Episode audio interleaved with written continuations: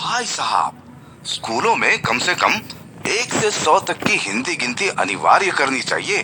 पता है क्यों? मैं बताता हूँ। आजकल की नई पीढ़ी को बताना पड़ता है कि उनहत्तर, यानी एटी नाइन होता है।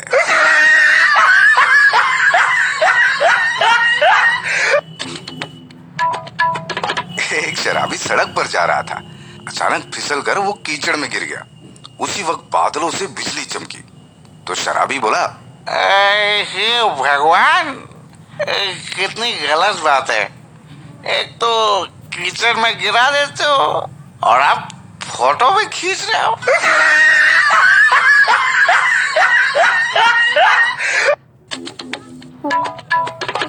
एक बार एक मच्छर और मच्छरी आपस में बात कर रहे थे। मच्छर ने कहा,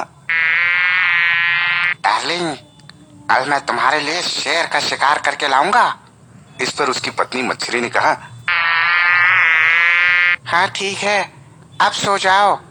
मच्छर ने फिर कहा डार्लिंग कल मैं हाथी को काटूँगा और उसका सारा खून चूस के तुम्हारे लिए लेकर आऊँगा। मच्छरी ने कहा अच्छा सो जाओ। ये सुनकर मच्छर ने ताव में आकर फिर कहा अरे शायद तुम मेरे पे भरोसा नहीं कर रही। चलो इसी बात पे कल मैं तुम्हें सौ तोले की चेन ला कर दूँगा। अभी सारी बड़ी बड़ी बातें सुनकर मच्छरी ने कहा अजी अब चैन से सोने भी दोगे या नहीं? कितनी बार कहा है कि चुनाव में खड़े नेताओं को काटने के बाद घर मत आया करो।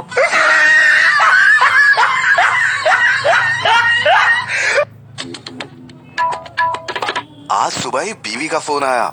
रो रही थी। मुझको सॉरी कहा। उसी रोते हुए स्वर में वो ये भी बोली, तुमसे कभी झगड़ा नहीं करूँगी। सब कुछ सुनूँगी। जो कहोगी वो करूँगी। ये सब सुनकर मेरा भी दिल भर आया। हम्म, पता नहीं किसकी बीवी थी। रॉन्ग नंबर था शायद।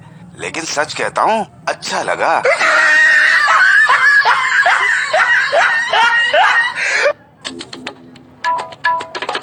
एक बार एक खूबसूरत लड़की दवाइयों की दुकान के बाहर यानी फार्मेसी के बाहर काफ़ी देर तक खड़ी रही। दुकानदार थोड़ा अचंभित हुआ और काफ़ी देर तक देखता रहा उस लड़की को। बीस मिनट गुजर गए। और उसके बाद जब दुकान के काउंटर पे कोई कस्टमर नहीं था तब वो लड़की चुपचाप उस काउंटर के पास आई और इशारे से सेल्समैन को बुलाने लगी। अब जो वो दुकानदार था उसके मन में भी बड़ा संकोच था आखिर इस लड़की को चाहिए क्या? थोड़ी देर बाद जब दुकानदार उस लड़की के पास आया तब उस खूबसूरत लड़की ने उस दुकानदार के हाथ में एक पर्चा थमाया और बड़े धीमे स्वर में बोली "हम्म, भैया जी आप मेरी मदद कर देंगे? वो क्या है ना मेरी एक डॉक्टर से शादी होने वाली है और उस कलमुहे ने पहली बार एक लव लेटर लिखा है। क्या आप मेरे लिए इसे पढ़ देंगे, प्लीज़?